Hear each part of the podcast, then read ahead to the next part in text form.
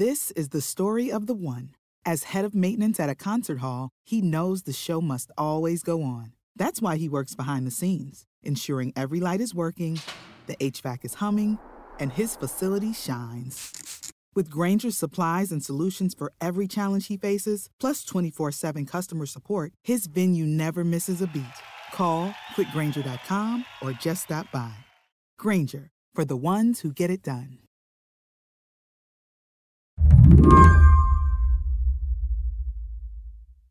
Like I always joke, right? If um, I'm working with you know a man and we put him on videotape and we play back the videotape, what do you think that he says about himself? I did such a great job. Exactly. now, Is that true in, oh in your goodness, experience? Yes, without fail. Wow. Chris Jahnke is a speech coach based in Washington, D.C. She specializes in women women running companies, women running nonprofits, and women running for office. You know, if the scenario is with a woman, what does the woman say about herself? Just pointing out everything she did wrong. Yep. And the top three are, you know, what's wrong with my hair? Number two, I sound and look like my mother. You know, I don't know if Hmm. Oh that's good or bad. And then number three, what happened to my neck or my lips? All of Chris's clients have their own strengths and their own foibles when it comes to public speaking. But a lot of the gender based obstacles they're confronting, the sexist questions they're asked, the way their audiences perceive them, they're the same.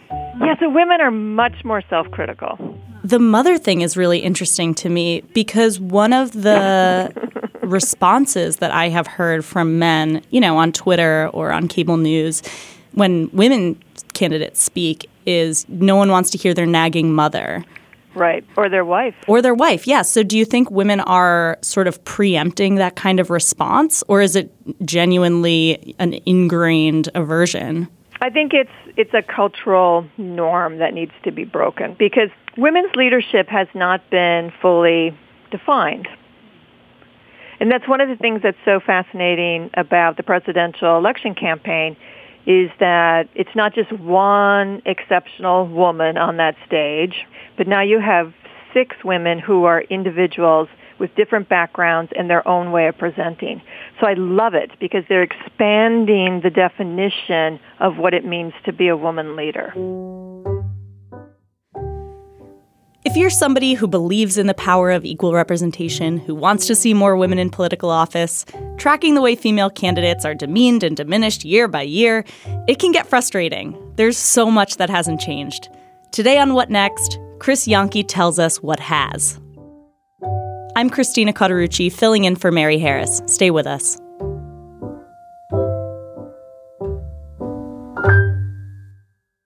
This episode is brought to you by Discover.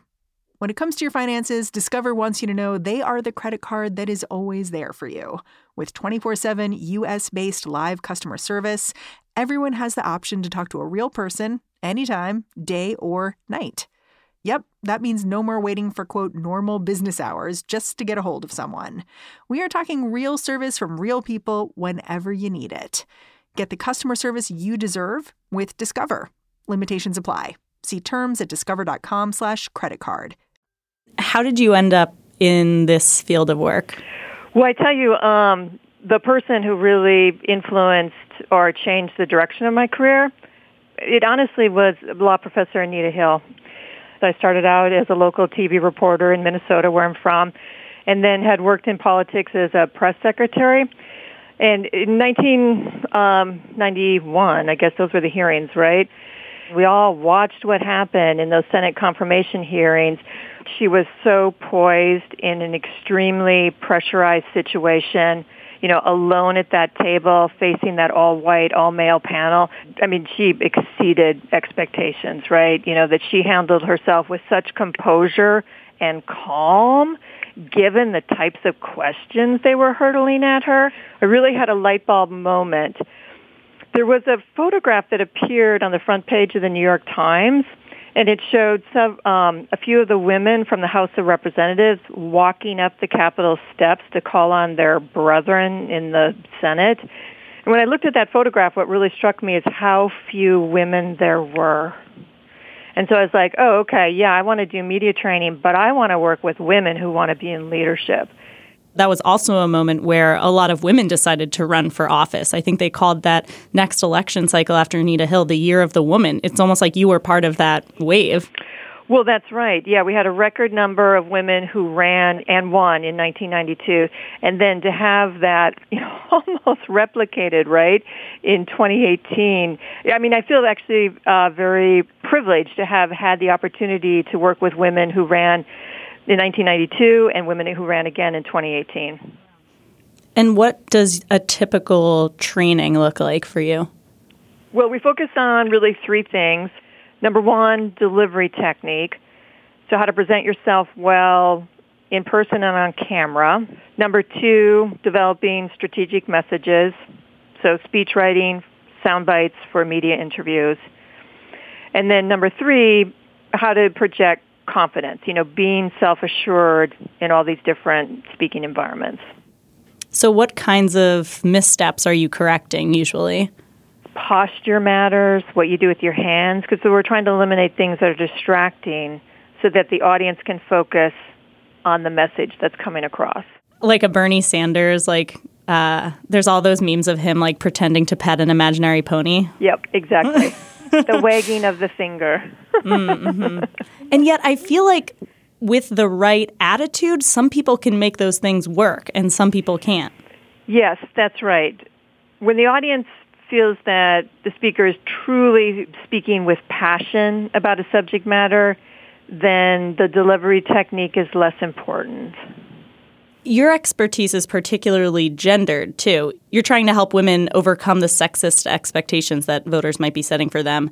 Have those expectations shifted at all over the past couple years? What's different post 2016 is number one, reporters and people in the media like yourself are reporting on this more. You're talking about it, you're covering it. And we know from research that the candidates need to push back very forcefully. In the past, those types of comments, which can be really, you know, take a toll on an individual, you know, personally, to have people say terrible things about you, you know, were, candidates maybe were instructed to ignore them, but no longer. Like a really good example of this in the last election cycle, uh, Gretchen Whitmer, who ran for governor in Michigan, she produced a video, you can still see it on YouTube, where she reads the mean tweet that men have sent her. This one's from Gary. It's really clever. It says, get back in the kitchen. I hope you didn't spend all night thinking that one up, Gary. So, what a great way to push back on all that sexism. And it also shows she has a sense of humor. You Nazi, fascist, communist, but. I can't. I have not been called a butthole since I was in elementary school. What changed in the cultural landscape to give these female candidates the permission to be able to push back on this stuff? Well, I think there are two things. Number one, the Women's March and the Me Too movement. And in the wake of those events, I think that more people are willing to listen to women. So that's really important, right? That there's been validation of women's stories. It's not absolute, it's not across the board, but more than we've ever had before. And the second thing, particularly to women candidates, and I say this as someone who's been doing this work for 20 years, is we know so much more than we used to. When I first got started, nearly all of the consultants and campaign staff were white men. And so they had a playbook that they used, right? Written by white guys for white guys. That playbook doesn't work anymore. There's so much research that's been done. We've learned a lot from the research and also just practical experiences. One of the most heartbreaking things for me to hear post November 2016 election was a senior Hillary Clinton advisor saying, "Oh, I didn't know it would be so hard for a woman to win." yeah, oh, hello, yes, you know, we, we do know this. There's a lot of research on it. Yeah, so that was, you know. Some of the most prominent research on female political candidates comes from the Barbara Lee Family Foundation. Its research found that voters will gladly support a male candidate they don't particularly like if he's qualified, and they assume he's qualified. For voters to support a female candidate, they need to like her, and she has to prove that she's qualified. Research also shows that voters really want to know about a female candidate's home life, her family. You know, the old saw that no one ever asks the male candidate who's taking care of the kids, right, or who's making dinner tonight. So it's really important for the candidate to decide how she's going to talk about her family and her personal life because voters want to know, right? They're just curious and they have that they hold the double standard because they're worried that a, like for example a candidate with children won't have time to focus on their needs. And so the candidate has to talk about it in a way as, yes, I have a family, but I've got it under control. You know, here's my support network. And that's, you know, um, what was so interesting in 2018, so many candidates running as themselves, right? You saw them with their children. They went door knocking with their kids. So, so, all of that is very new. Yeah, I saw that too. There were candidates breastfeeding in their campaign videos or picking up their kids' toys.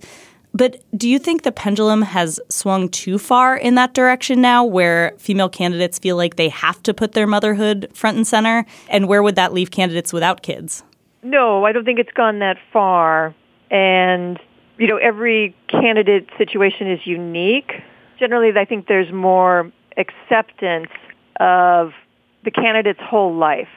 And I guess another way to think about it is, you know, many of the women who ran in 2018 had different backgrounds, right? Whether they were bartenders or military veterans. And so I think many of them saw what happened to Hillary when she ran the first time for the presidency. She sort of ignored the fact that she was a woman and then leaned into it a little bit more the second time. So they've sort of watched her jump through all those hoops and have just said, you know, no, I'm just going to be me. How do you prepare these female candidates to deal with the sexist responses their candidacies might provoke? Well, number one is anticipating it, right? Knowing that it's coming, and so being ready for it. So, like one of the things that we know, you know, lesson learned is that if a man runs for office, voters assume that he's qualified. If a woman runs, she needs to prove that she's qualified. So how are you going to do that? Um, and one of the best ways to do that is to be able to talk specifically about accomplishments, because voters nowadays are looking for people can, who can problem solve. So that for women, that means being comfortable about talking about their results and accomplishments. You know, because that's another gender difference, right? Just generally speaking, women are less comfortable tooting their own horn. Men don't hesitate to do that. But isn't that in part because women are more likely to be thought of as, you know, uppity or boastful when they do something like that? Yes. And so how they talk about what they've done matters. So for example, instead of using the first person I exclusively, huh, yeah. it is a good idea to use a combination of I and we. I was proud to lead the team that accomplished X. According to Chris, it's not always the people you'd think who are stuck in an old school sexist mindset about women running for office. What was most disappointing and continues to be most disappointing is the reality that older white women are the most judgmental about women candidates. That is the most, for me personally, because that's me, um, frustrating things about the electorate right now. Yeah, that is really interesting. And and certainly tracks with my experience when I've talked to people about Hillary Clinton, some of the people who hate her the most and and say the most sexist things about her were older white women. What is going on there? Well, it's interesting because then the initial reaction to this slate of presidential candidates is and I've heard this from older white women, I can't support another woman because of what happened to Hillary. Cool. Awesome. But that's where I think these debates are really important because the candidates on stage right now, if they continue to perform as strongly as they are, they're going to change that dialogue. Because I think people are very seriously looking at Kamala Harris and Elizabeth Warren and not questioning their electability. Can you point to any good techniques those women have been using in the recent debates? The first debate, Kamala Harris had the breakout moment with her exchange with former Vice President Joe Biden on race. She had such a command of the stage. Part of it was her physicality, of how she was holding herself and her eye contact. You know, and part of it was what she was saying, her message. But what most people overlook then is the voice because the voice is a power tool if you know how to use it. So in that particular exchange, what she was doing is she was speaking with a slower pace. On the issue of race, I couldn't agree more. that this is an issue that is still not being talked about truthfully and honestly. She was using pauses. It was hurtful to hear you talk about the reputations. And her sentences, just like what I'm doing right now, are very short. So she had these short declarative sentences. And there's a sense of drama that that lends yes. it too, where no one wants to interrupt because everyone was sort of like, oh shit. What is she going to say? And then Amy Klobuchar had a really good moment too when uh, Governor Inslee was going on and on and on about his record on women. And she interjected with, hey, wait a minute. I just want to say there's three women up here that have fought pretty hard for a woman's right to choose. So I'll start with that. I thought that was actually a really good moment because it was not scripted in advance. You know, Amy Klobuchar was able to uh, be very agile, right, and respond very quickly um, to him thumping his chest. Yeah. And like you said, she kind of made it into a we and instead of just trumpeting her own accomplishments. Right, which was so generous. What do you like about working with female candidates particularly? From my experience, they're running because they want to get stuff done. Versus men who they're running for the office, they're running to be something. Women run to do something, men run to be something. You see that entitlement on the debate stage with the, you know, the many white male candidates who think that by some birthright they should hold the office. Do you come to your meetings and trainings with examples of, you know, great moments in political communication?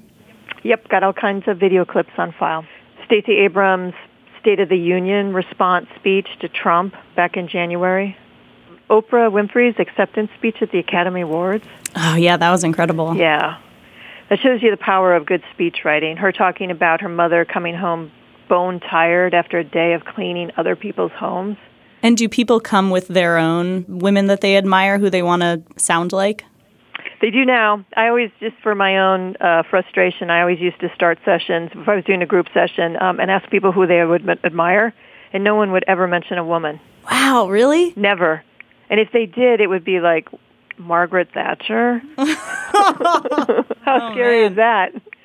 But it's different now. Like people will say Hillary, they'll say Michelle Obama, they'll say Oprah Winfrey.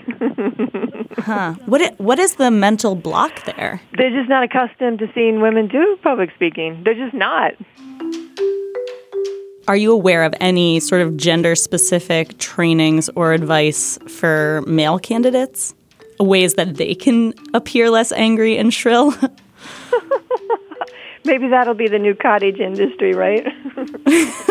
yeah, I mean, I just think about especially now that men are more likely than ever to have to interact with women on a on a debate stage or in in live events they can come across extremely aggressive and demeaning. I mean, we've seen that obviously with Trump. I don't think he particularly cares whether he comes across that way. I think that's part of his shtick. But for men on the Democratic debate stage, they don't want to be seen as diminishing women, interrupting women, do they? Right. So they don't. They risk being broviators and mansplainers and manterrupters. and I don't think that men will hesitate, you know, to show contrast with the women candidates but the thing is, they have to be careful because they need to be respectful. Yeah. And that goes, you know, for both sides. We'll stay tuned, right? because you can see some of them are getting really frustrated. well, thank you so much, Chris. This was really interesting. Yeah, you're welcome. Take care. That's the show. I'm Christina Cauterucci, filling in for Mary Harris. You can find me on Twitter at C underscore Cauterucci. This episode of What Next was produced by Samantha Lee. Danielle Hewitt provided production assistance. Thanks for listening. Talk to you soon.